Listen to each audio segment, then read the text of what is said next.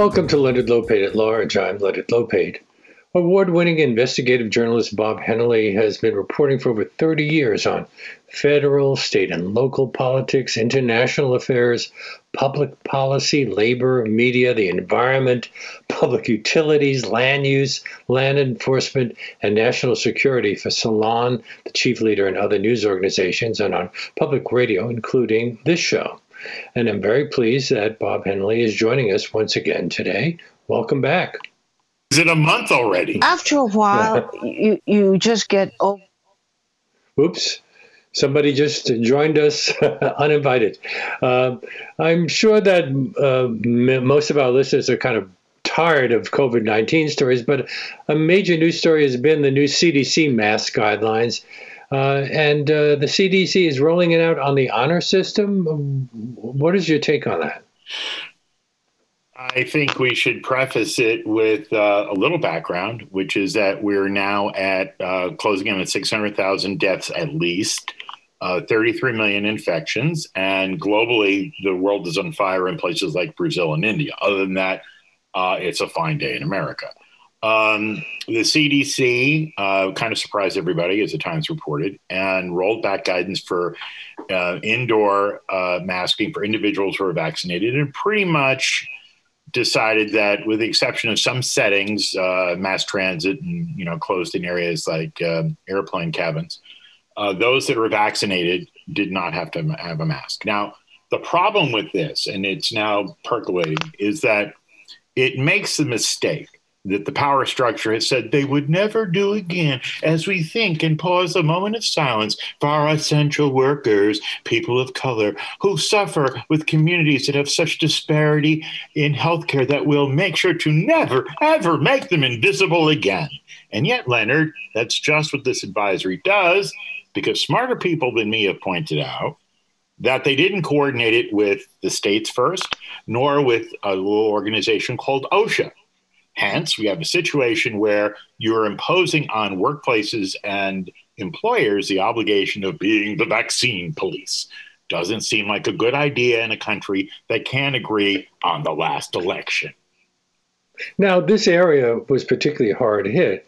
New York uh, shut down on in March 2020, actually 424 days ago on a Sunday night, when it was accounting for half of the nation's coronavirus cases, and, and Governor Cuomo ordered all non essential workers to stay home and indoors. And the city has, has partially reopened in recent months, but Wednesday was the first day businesses were allowed to operate with fewer restrictions, as I guess today and near capacity. What do you think of the, the plan to reopen the city completely on July 1st? I think that if we kept in place, and I'm thinking uh, I had the opportunity to tune into uh, something public advocate Jumaane Williams had on with uh, Dr. Celine Gounder, who is um, one of the world's leading, leading epidemiologists. She was part of the Biden transition team. And then, of course, um, City Council Health Committee uh, Chairman Mark Levine. Um, uh, and it was there that I really learned that what's happening flying into this reopening is we have a vast disparity. I know it sounds tiresome, but you have communities like Canarsie and other places where 25% to 30% of the population are inoculated. And that there's a lot of reasons for that. And so, but mostly we're talking about mostly poor communities with minorities and mostly city workers tend to live. Right. And places where there's been, well, research has been very clear that the essential workforce is there's a large portion of a significant percentage are people of color and they live in working class communities and those places are lagging the infection rate. Uh, my colleague Brian Thompson from Channel 4 did a great story recently comparing the vaccination rates of a place like Livingston, New Jersey, 87, 80% white, um, with, you know, 85% uh, vaccination rate. And then you look at East Orange, where uh, comedian Whoopi Goldberg and Governor Murphy were last week to try to improve on the 40% vaccination rate. And so, really, it's just a matter of um, from what I can sense, uh, like 30 days. So you do have the governor of Hawaii and uh, Governor Newsom taking a more conservative approach, like uh, Governor Murphy, and of course, you know, and you can you can it's like you know a, a pinata at holiday time. You can pick any number of reasons why Andrew Cuomo is like you know somebody on a parade float throwing away concessions. I mean, well, he, he, this is. The, they're disagreeing, Murphy and Cuomo, yes, on on sure ending are. the mask uh, mask mandate. Is this their first major divergence? Uh, because they've I been in a kind of alliance. Although right. it, it, the, another argument might be that the infection rate is a lot higher in New Jersey than it is in New York and Connecticut. I, I think that what is uh, remember when we go back to the early part of uh, the relatively recent dark ages when uh, President Trump was a predator in chief, playing the states off against each other, you know, trying to uh, push the states from getting access away from the things they needed, like PP. You remember that stuff, that medieval period, mm-hmm. uh, like yesterday. And so, in that chaos, uh, to their credit, we did have uh, Governor Murphy and Governor Cuomo and Governor Lamont in Connecticut and Governor Wolf in Pennsylvania, um, introduce some sanity and, and have some cohesion to be grown ups and come up with a unified response when the federal government was a disaster. Uh, and this is this issue of keeping the indoor mask mandate is, to my recollection, one of the times that there's been some significant diversion. Uh, and the problem with that is that it puts the uh, the onus for enforcing this and on an honor system, which isn't practical, especially since we know that some of the people most resistant to wearing masks are the people that are also resistant to doing the, uh, the vaccines. And Dr. Gounder suggests, and I think this is totally reasonable, that we just wait till at least uh, we get to a 50% threshold and give people of color like a running start, don't you think? Uh, and yet we're not. And so, especially in New York. And in New York, the economic pressures are such that uh, real estate interests drive this. We've seen it before. Those of us who w- pay close attention uh, remember what happened on 9 11. We've talked about that before. It's a pretty strong uh, historical corollary after 9-11 despite what was in the air the drano and the fact the site was still burning for months afterwards you know governor whitman the epa chief assured us that the air was safe to breathe. And so the whole rationale and it came out in inspector general's report uh, uh, of the epa that they concealed the nature of the health risk. And just pressed on because they needed to send a signal to the world that we were open for business. So there's a consistent theme here. Well, and we now, could. by the way, and following up on that, now we see lots of commercials on television from law firms uh, inviting people to sue because they got sick as a result of what happened in 9 11. Right. Well, that's that's there's a whole new industry opened up there. Well, no, it's been around for a long time. And one of the things we've been doing at the chief leader, uh, because uh, long before I got to the chief, the chief was really one of the first papers to provide a place for the firefighter unions and the other unions to document what was a serious claim and turned out to be true about the nature of the air quality. And at the time, and it's important to remember this, um, that uh, Mayor Bloomberg resisted this for years. Um, the detective uh, Zadroga, Jimmy Zadroga, that is now hailed as a hero for whom the Zadroga Act is named, was pilloried by the former mayor as a drug addict. They resisted so strongly the idea that there could be any occupational exposure or risk and yet now everybody agrees there hmm. was. And similarly, we are seeing the same blue light special discount for essential workers in the middle of COVID. And I will say, how do we know this? Because you have everyone from the hospitals to the US Postal Service refusing to disclose the number of people that have died, which makes it easy to make them invisible. If you don't keep a tally of who died as a consequence of their service to the nation, then you don't you can do these kinds of rollouts with uh, and put commerce first because people don't really understand the tremendous toll. Just to give you an example, just some highlights. So we have close to 400 civil servants in different titles in New York City alone that have died from COVID.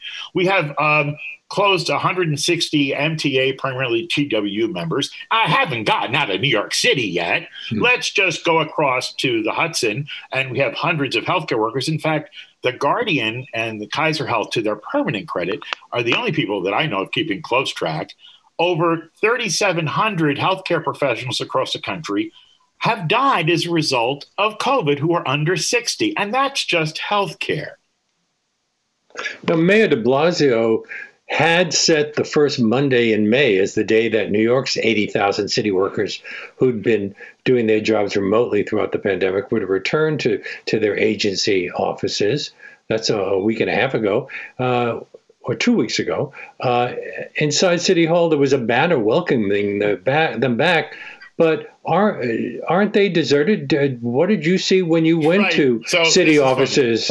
Right. So I've been in. I've been in a few times for protests and stuff, and 9/11. Of course, I wouldn't miss it in the city. So I, you know, we've been working it, but we didn't go into our office for. The, we've been working remotely, and so on Tuesday, that's when the chief leader's out in the newsstands, and it's uh, Chief Leader Tuesday, and we go out and you know distribute a few copies of the chief to people. And the thing about that paper is it carries with it um, a list of all the civil service tests and titles. So if you're an aspiring firefighter or EMT or and you want to move up the ranks, we have the test. So I walk around Lower Manhattan. I've been doing it for five years now, and say, "Are you smarter than your boss? Take the test." And so I get in places because I'm giving something away of value for free.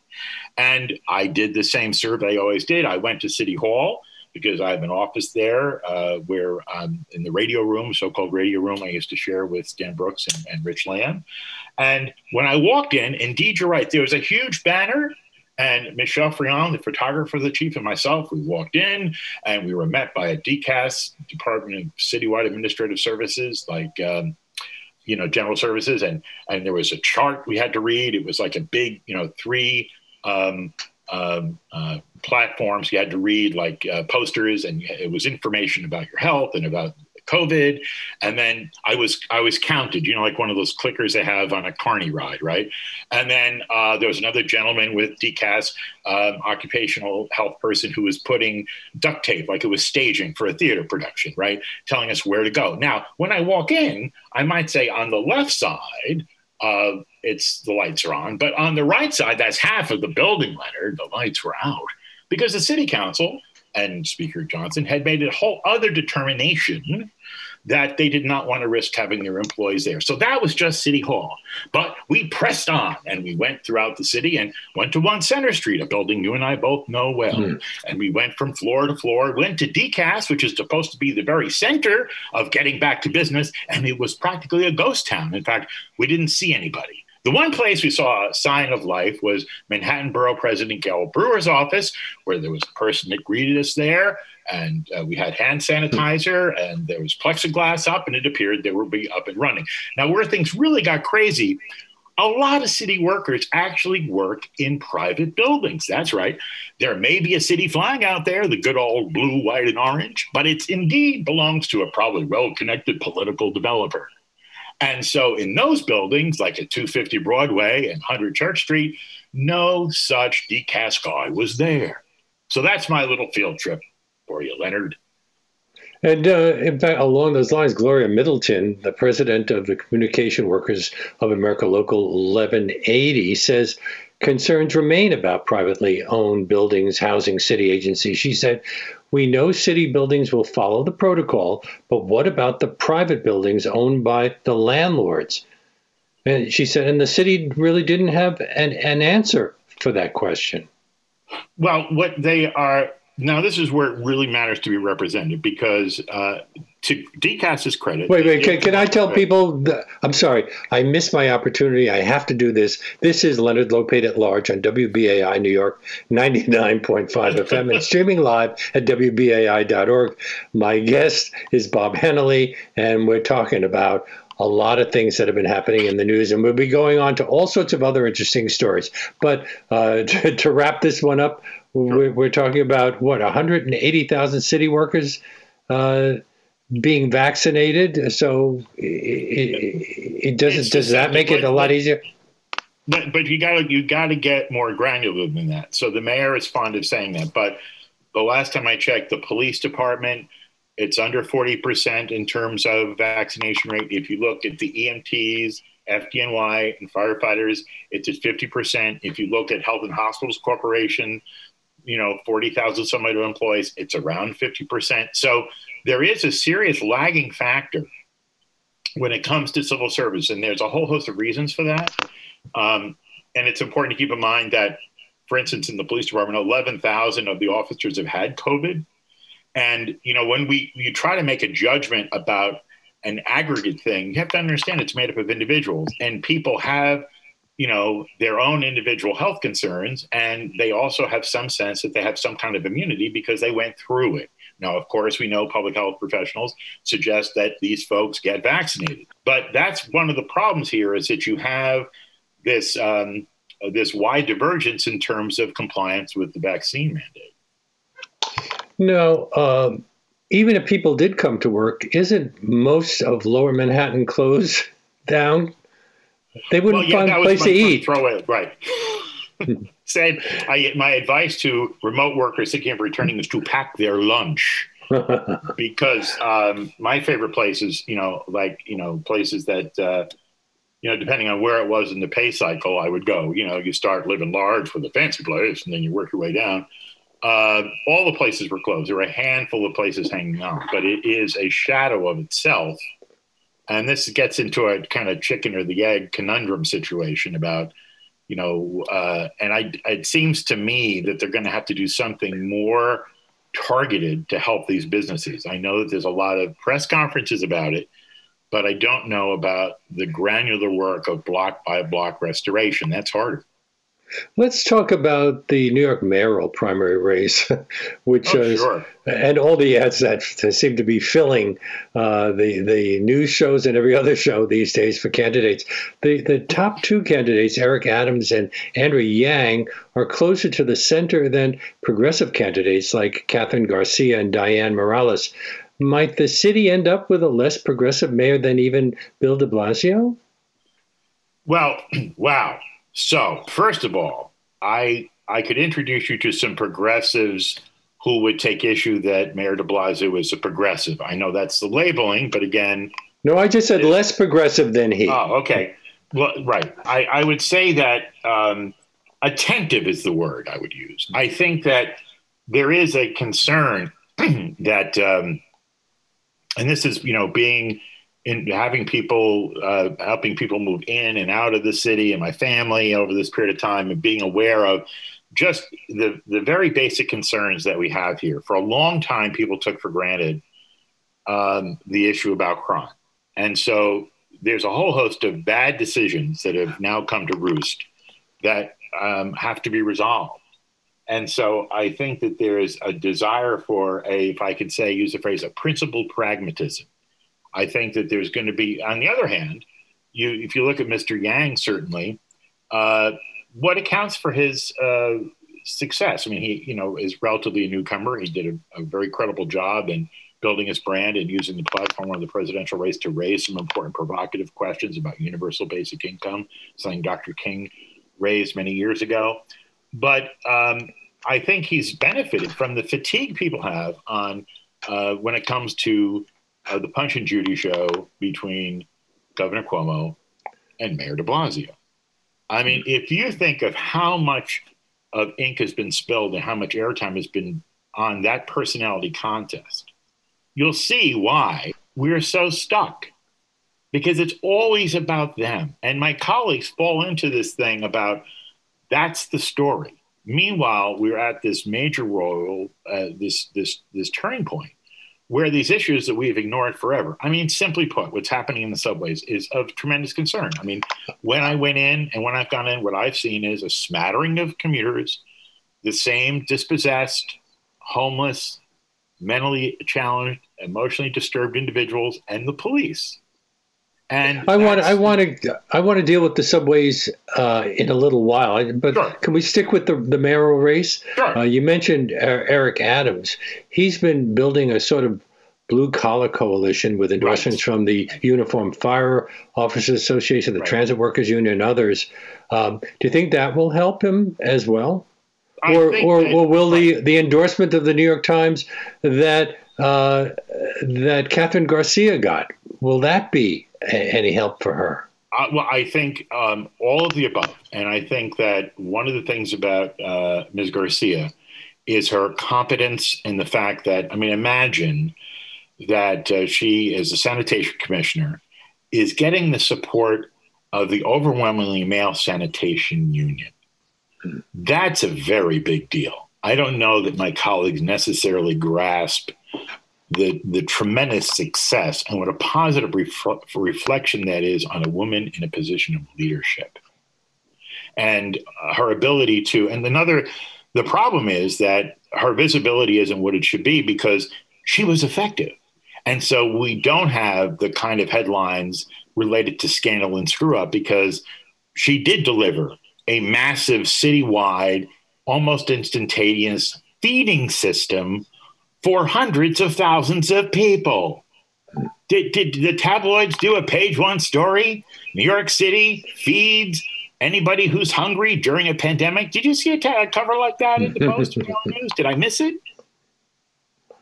You mentioned scandals. There have been a number of scandals in this race with Scott Stringer, Eric Adams, and Dianne Morales all responding to recent revelations in the press. How important do you think they are. Do you think? Well, has Scott Stringer been seriously damaged? Because he keeps on running those ads in which he gives his wife a peck and then uh, and then takes his kid down the subway steps. Right. You're so cynical. You must have been paying attention a long time. Um, I, I, would. I watch that, a lot of TV. Uh, yeah, that's right. Um, I would say that, of course, Scott Stringer did manage to continue to get endorsements um, after this stuff came out. Um, there is no doubt that the with the UFT standing by him and his ability to track like Local 237 and the Teamsters that represent NYCHA workers, the guy's had a long, distinguished public service career and has been there. The Office of Controller is really critical, particularly to unions, because that position oversees the rate of pay. And that is to make sure that contracts that are in the private sector, nonprofit world reflect a certain kind of equity. So there's an opportunity there for an attentive controller uh, to do real good for working families. Um, that said, um, there may be a feeling out there in the electorate that the same group, the same posse, the same Mount Rushmore group of guys, overwhelmingly guys, just might be tired after a mass death event where it appears that you know we, we have some chaos on the streets. Well, it's an odd election because people are going to have to rank five different people. That, that uh, I haven't seen that in our area. It's happened in other parts of the country. Has it been successful? Well, I mean, it, I think there's some West Coast experience in it. What I would say is that it's um, the social ecology of it is interesting and positive from my point because it has. Uh, I think at one point Andrew Yang gave some daylight uh, to Kathryn Garcia by suggesting she might be his second choice. Yeah. Uh, it is creating an opportunity for people to think collaboratively because they have to think about voting for more than one person. It requires, quite frankly, less binary thinking and more comprehensive evaluation of all the players and how they relate to each other. So, from that standpoint, it's a win in my book. Now, you live in New Jersey. Doesn't New Jersey have primary? Isn't New Jersey having primary elections as well? Yes, we are, and uh, it's um, we of course um, you have a situation where um, the Republicans are in a, in a serious food fight. You have um, this. Um, there's one guy who's been run a couple of times. Hirsch Singh is an engineer and a perennial candidate. He is uh, very much um, a, a, Trump acolyte, and uh, he has been trying to make his uh, fealty for um, the former president in exile and ignominy uh, his main recommendation, and he's opposed by Jack Ciattarelli, who is your you know conventional Republican, uh, Somerset County freeholder, assemblyman, um, and and he's kind of gone through a thing where back in 2016, uh, uh, Ciattarelli was uh, very much opposed to to Trump, and then kind of tried to migrate back and now is is being caught in this situation of the identity of where he needs to be. There's also this Phil Rizzo, uh, Rizzo, a developer in Pasture is running, and Brian Levine. What's curious to me is that uh, Ciattarelli, who is the Republican mainstream um, choice, that is, you know, Republicans who are part of the quote unquote the establishment, um, in his introductory message to the public, scrubbed off any historical reference to his considerable political resume. In New Jersey, from my experience, if you hold a lot of elective office and aren't indicted, you usually lead with that. You're kind of proud, right? Look, I've had all these jobs and haven't gone to jail. but he did. It's like so many other elections in, in the Republican Party. It's all about whether you uh, express any fealty to Donald Trump or not. Right. And so as a result, what ends up happening is we don't have a broader discussion on the issues that the state confronts. I mean, the state has had this huge loss of small business that's been catastrophic. And um, it's uh, really not clear what the economic path is going to be forward because you have such a mixed bag in terms of what the recovery looks like, right? And so, and you're going to have to start thinking beyond what has come from Washington because that stuff's not going to be there forever. You're listening to Leonard Lopate at Large on WBAI New York 99.5 FM and streaming live at WBAI.org.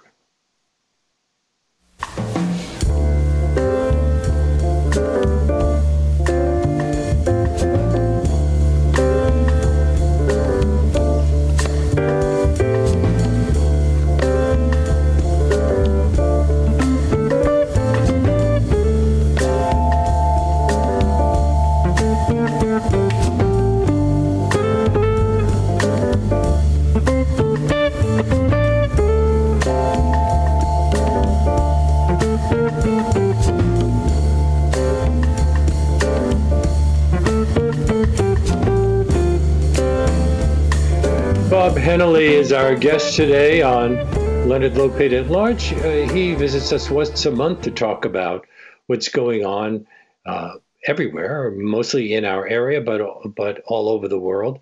And uh, if you want to know what he's doing when he's not on our show, you can follow him on Twitter at stucknation.com, right?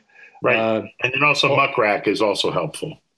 And uh, you can follow him at, a number of uh, publications, uh, salon.com and thechiefleader.com. Any, Insider any NJ, uh-huh. another fine publication. Okay, well. Plus, the chief leader's for sale, by the way. You want to buy a newspaper? would the union not want to own it? Uh, Funny you should say that. Um, while it is printed by a union organization, those of us scribes who write about unions have not been graced with having one. Uh, I see. Uh, you, I stop you from talking about what's going on in the subways, but let's talk about it now. Metropolitan Transportation Authority CEO Pat Foy and interim New York City Transit President Sarah Feinberg have uh, cited sub, uh, surveys which show subway safety continues to be a concern of, of riders. Um, and uh, just the last few days, we have uh, seen a number of news stories where suddenly we, we see two, two police officers walking down the stairs of subway stairs or entering a train. But uh, ha- hasn't uh, the presence of NYPD officers in the transit system been increased in response to that recent rash of violent crimes on, on subway trains? Uh, the answer is it has been, but I think we need to step back a bit and talk about what people are experiencing in the subway. So we do have this case of dueling statistics where uh, the NYPD Transit Bureau and Mayor de Blasio will point to major crime index that shows that it's down. And then you have uh, the MTA and the TWU Local 100 um, pointing out that if you look at the decline in subway ridership relative to crimes, that there's been an increase. And there's also been a double digit increase in violent assault felonies. And it's also important to understand, and again, it's the same theme. Gosh, you know, the essential workforce, if you're if you're a TW worker, you're really invisible. Let's just be honest about it. Okay. So these people, I mean, I've been at the chief for five years. I've been writing stories about assaults, them getting spit on, them getting all kinds of things done to them. And in many cases, and I'll give you a perfect case, this was an example of a, a subway um, conductor who, as uh, his job requires, opens a door, looks out the window of his cab to make sure that people got on and gotten off and then uh, out of nowhere, an emotionally disturbed person went into a rant that he wasn't supposed to be on the train, that it wasn't his job, and lunged into his um, uh, his space there, grabbed the man around the neck, thumbed his eye, and tried to get his keys. Now, against all odds, this um, dutiful employee, essential worker, uh, got onto the next stop, made the train run fine. And yet, when he went to the police, what do you think they told him, Leonard? You've been around New York. What would you say to go to a local, local precinct house? They'll tell you what? Ding, ding, ding. It's not an assault. It's not a crime. It's harassment. Mm. So even therefore, though even though disappears. He, and that's how he, they do it. It's the magical Bureau of Circumlocution. It's not a crime. It's harassment. So that's well, been going on for years. Well, now so, Governor Cuomo is talking about the meaning of harassment, but I always thought harassment was was verbal uh, you're talking about a physical. I'm situation. telling you that so many precinct officers are conditioned. I've had it happen to me where I went in after being assaulted, and then they want to turn you around because their chief objective, all too often, is to have you leave without mm-hmm. filing a crime report. because if you don't file a crime report, it didn't happen. Yeah, and then they don't have to follow up. Mayor they de Blasio Mayor de Blasio continued to criticize the Metropolitan Transportation Authority for not hiring the full complement of 500 new in house police officers, which its board had approved several months before the pandemic to address fare evasion. What happened there? Weren't they so? Um, weren't they supposed to be detailed to the subways? So there is a. Um, first of all, let's talk about numbers. So the Transit Bureau um, full complement is 2,500 officers, and then the mayor, after a, a particularly gruesome, uh, and there's so many of these different states, it's hard to. But back in February, uh, I guess when individual was able to slash and kill, um, I guess two or three homeless people in a morning. Uh, that you know uh, resulted in additional 500 officers. Then another spate of this kind of thing happened, and then the mayor agreed to 250. But where I think you have to look at it, so the the transit uh, MTA was supposed to sign up, I guess, some 500 additional officers, but then there was, they say, and it, uh, a fiscal crisis, so they had a hiring freeze, so they're a couple hundred short. Um, and there's also the question of deployment. And this is where Eric Adams did a very good job. And for people who are still trying to make up their mind in the race, and I, I really don't have any candidate, but I have found informative things the candidates have done. There's a press conference he did um, that's on his Facebook page where he took the reporters to school because he was a transit police officer for a number of years. And what he wants to do in his plan, which I can understand why the TW has endorsed him because it's it's granular, it's real he pointed out that there's an awful lot of officers in the Transit Bureau who are doing clerical duties that shouldn't. He pointed out that the graffiti unit is scheduled for uh, like bankers' hours on weekdays when they should be on the weekends.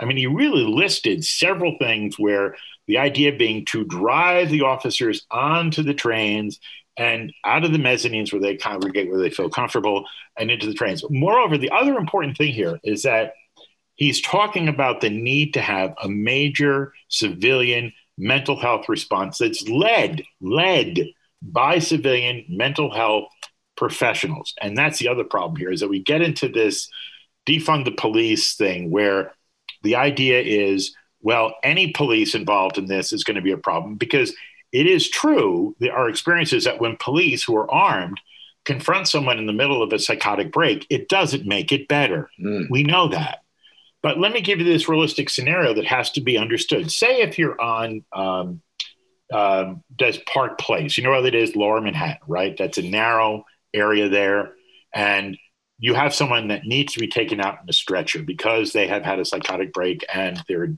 danger to themselves and other people.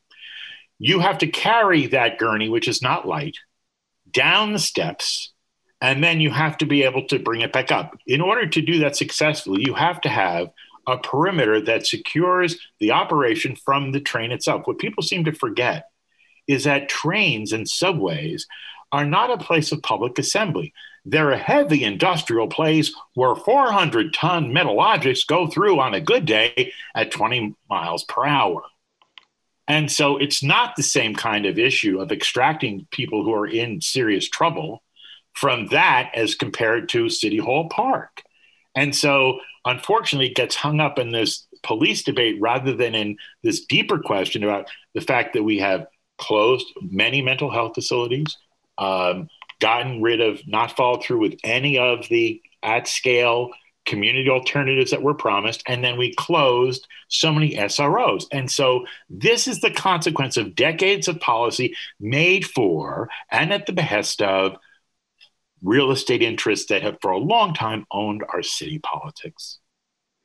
Hasn't de Blasio accused MTA officials of putting the blame on the city at Governor Cuomo's urging uh, as part of their war?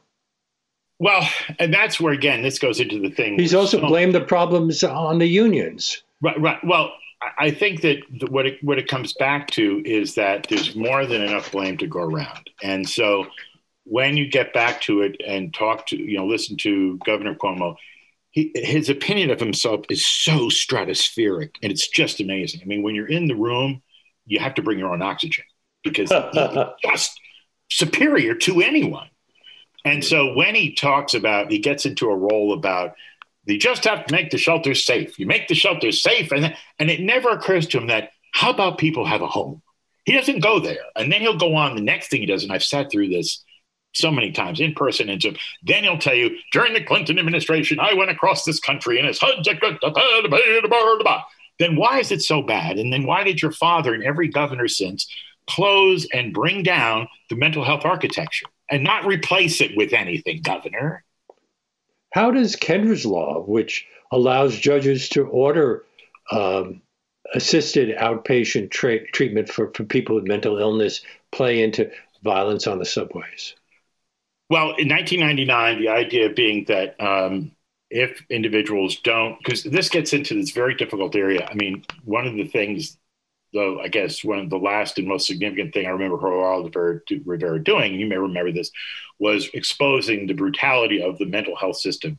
And there were in, in incredible cases, all kinds of um, just assaults and um, violations of people's civil rights. And so, and that was that was a national issue. And so um, then the idea was, well, we're going to do these community um, satellite outplacements and there was so much resistance to that it just never happened. And then so then it was like well let's how can we um, require people to get the mental health they need? And so the thought here is that judges given a certain record and a certain circumstance uh, for instance like a violent assault on people or someone demonstrating that they're a danger to themselves or others that they can require by court order that they follow through on certain kinds of mental health um, uh, treatment. Now, here's the problem I've written so many stories, and the sad story about um, FDNY EMT Yadira Arroyo back in 2017. A wonderful woman, um, single mother of five, was killed um, allegedly um, by this this this guy who's in his early 20s, living in one of Mayor De Blasio's transitional. Let me know when you get your act together places, and his father went to the local precinct and said, please, he's not taking the medicine he needs to take. And the police didn't have anything to help him with. And this is not an isolated story. So the communities are worn down. They don't have the infrastructure in terms of even family or extended family, nor support. And what you do have is multi million dollar nonprofits that are connected that make money off of keeping the situation exactly as it is. Meanwhile, we don't step up as we need to to create the inpatient facilities that are humane and the community based alternatives that we know work. Governor Cuomo says the answer to the homeless on the subways is better shelters.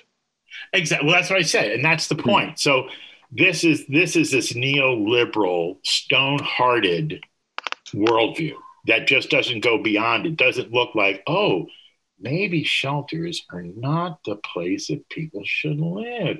Maybe they should have homes that they can care for and come and go from like humans. Like that doesn't even get in the conversation. It's left to, um, you know, groups that are advocating for the homeless. But unfortunately, um, what you have now is a situation where we have this opportunity, all this money that's coming in, and it won't come again like this for a generation. I mean, and you know, my hope would be that out of this billions that are coming into this region, we could deal with some of these issues. And that's an example. Like here's something that if someone said to you, you said to a Republican like Mitch McConnell that community-based healthcare is part of infrastructure. They laugh you off the uh, off the floor because to them infrastructure is the moat and the highway to their gated community.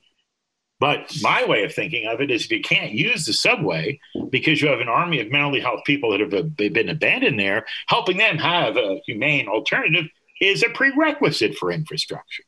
Could Eric Adams' transit police experience help the subways if, if he were mayor?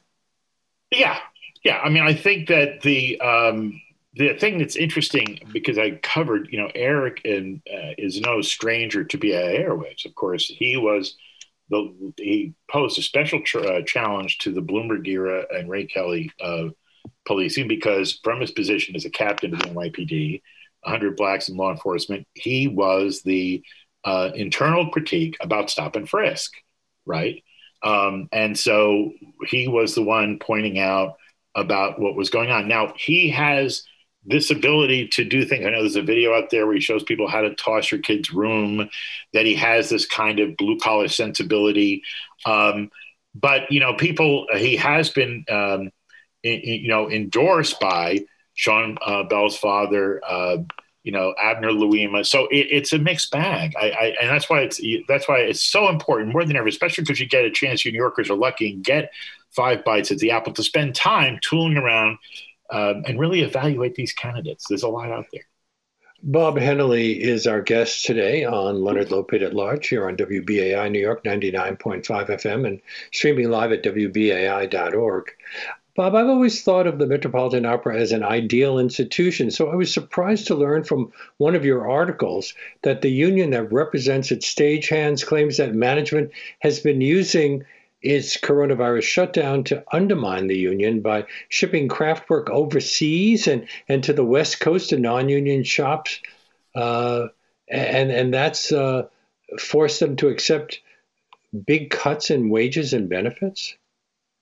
So the thing about this is that, um, of course, the Met, their response is that in the past they've done this thing of sending out sets prior to uh, the season to non-production shops. Um, they will tell you that their average stagehand is getting 186,000.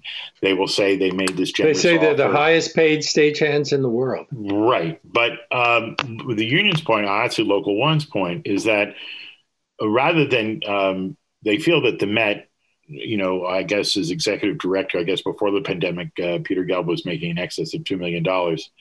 Um, I don't know. I'm sure maybe he's taken some kind of pay cut since. One would hope, but their point is that the pandemic um, has been used to leverage these the, these working class families and individuals because they offered them this like thirteen hundred dollars stipend and then said, you know, that they might get half back in the terms of the pay cut of the box office Headphones. comes back. But it really, um, uh, and th- th- by the way, they have settled with AGMA with the singers, and they still have a problem with 802 local 802, uh, who insists that they uh, they uh, Met is engaged in similar uh, union busting operations. Um, so I mean, it's it's still they've got to get things together because, as you know, the the gal is in September.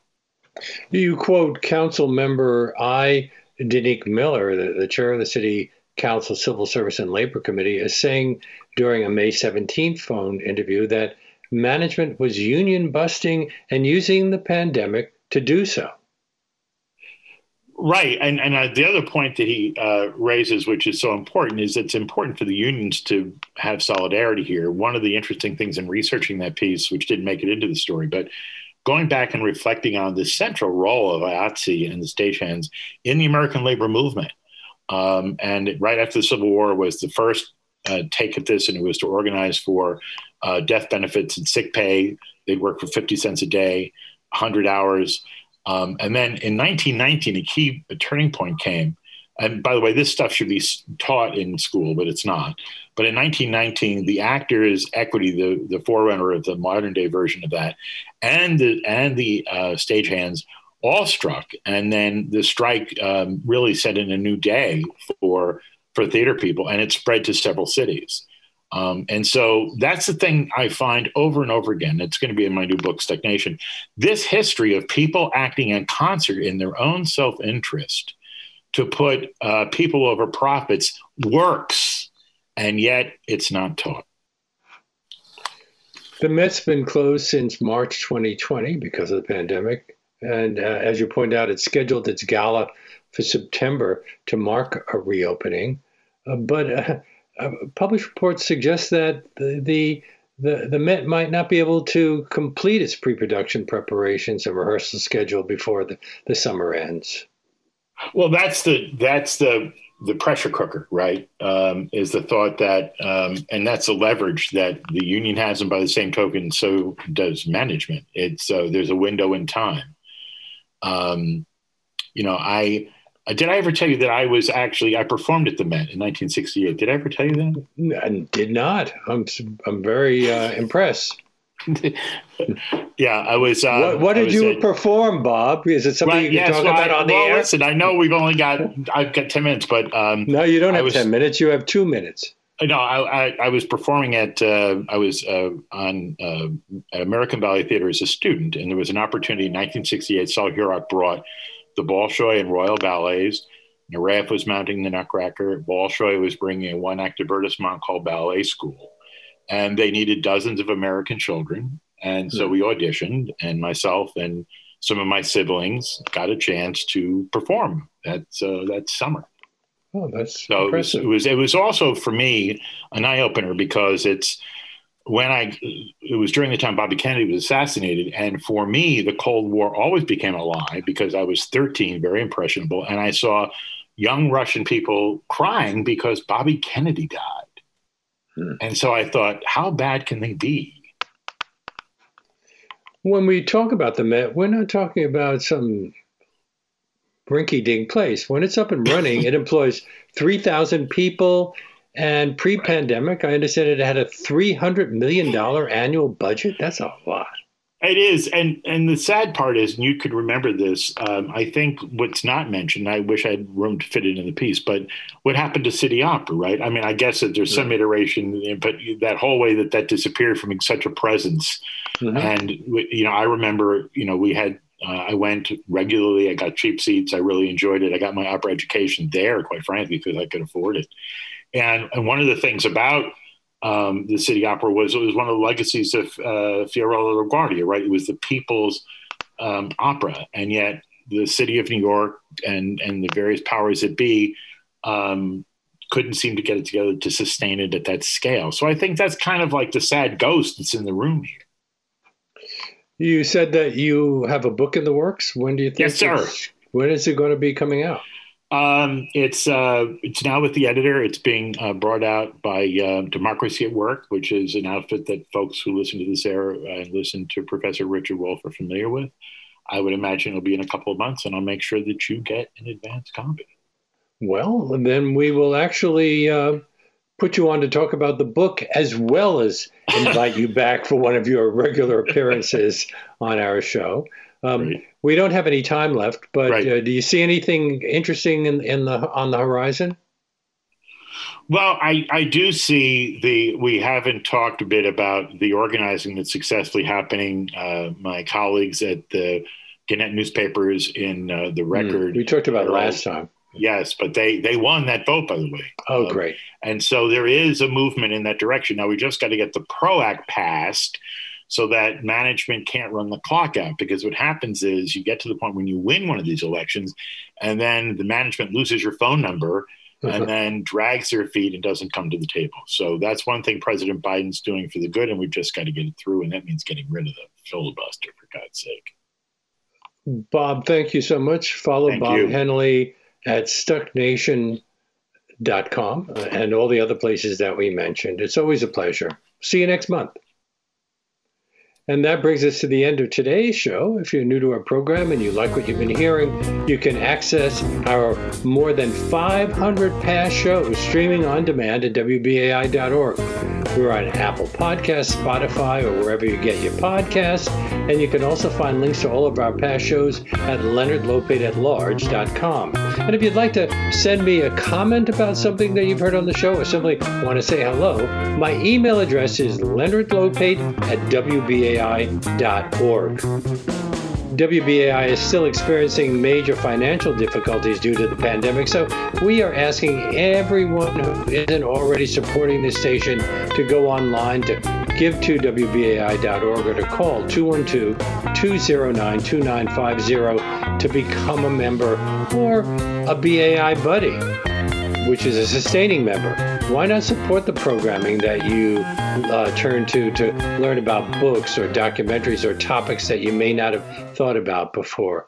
do it for us, do it for WBAI, do it for other listeners who aren't currently in a financial position to be able to support community radios. And just one last time, the number to uh, to call to make a tax deductible contribution of any amount is 212 209 2950. That's 212 209 2950. Or you can go online to give to WBAI.org. But please be sure to make that contribution in the name of Leonard Lopate at large and from all of us here.